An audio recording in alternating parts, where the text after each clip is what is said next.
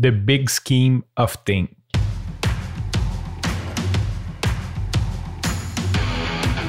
Il aime le code.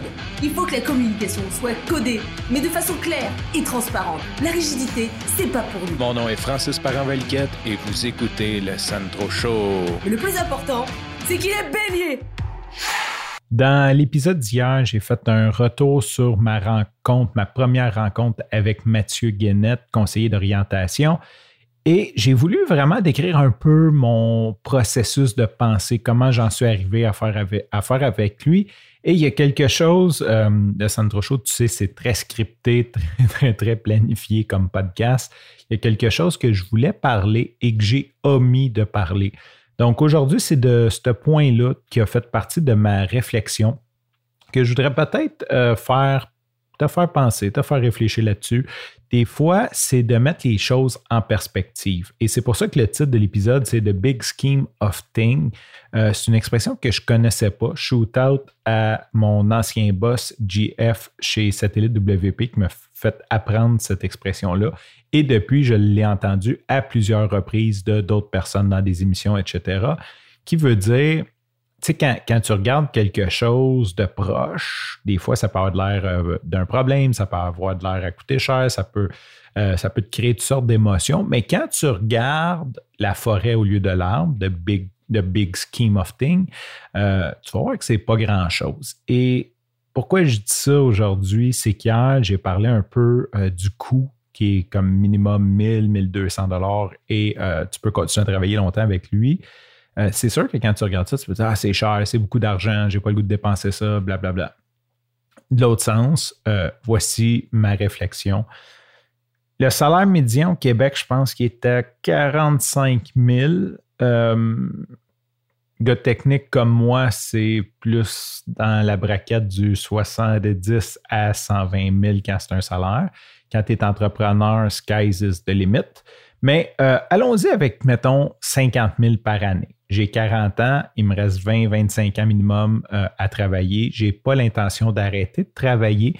Euh, j'ai l'intention de changer de rôle, peut-être de prendre ça plus easy, mais je me vois pas dire à 65 ans, je fais plus rien, puis euh, genre, je vais jouer au golf l'hiver. clairement, je vais aller jouer au golf l'hiver, clairement, je vais aller dans le sud, mais clairement que je me vois toujours être présent, actif, faire quelque chose, avoir des projets, parce que c'est ce qui me drive, c'est ce que j'aime. Euh, juste que je vais le faire de façon différente avec d'autres, euh, peut-être d'autres moyens, d'autres ambitions, d'autres euh, rites, hein, peut-être du deux jours semaine, trois jours semaine, mais je ne me vois pas arrêter. Puis je ne me vois pas non plus arrêter de générer des revenus. Mais cela dit, disons 25 ans, 50 000 par année, on parle de 1,2 million, 1 million et quart de possibilités de revenus ça, c'est en considérant, mettons, le salaire médian au Québec avec l'inflation d'ici ce temps-là. Hein? On, s'entend 1,2, 1,5 million. Je pense que 1000 dollars pour bien s'aligner ou ça ne veut pas dire bien s'aligner parce qu'il n'y a pas de garantie que euh, de faire ça va euh, nécessairement bien m'aligner, mais 1000 euh, dollars pour se donner des chances d'être mieux aligné, je vais le dire comme ça. Euh, j'ai l'impression que ça va m'aider, comme j'ai parlé déjà de la valeur que j'ai reçue, euh, clairement que ça va m'aider, mais euh, c'est ça, 1000 dollars sur 1,5 million, mettons, minimum, ça table. Il y a 1,5 million minimum, ça table en jeu. D'investir 1000 dollars, je pense que ça vaut la peine. Puis si jamais, je ne suis, suis, pas là pour te convaincre, je veux juste comme un petit peu élaborer sur ma façon de penser si j'achetais une maison d'1,5 million, certainement que je paierais un évaluateur pour euh, faire évaluer la maison pour mon financement. Je paierais un, comment appelles ça, un inspecteur pour la faire inspecter. Euh, je paierais probablement un notaire pour le contrat. je paierais, euh, je ne sais pas, sur 1,5 million, au moins 5% de commission, mettons, pour l'agent d'immeuble. Je paierais 75 000 plus taxes. Fait que ça me coûterait un 100 000, tu sais.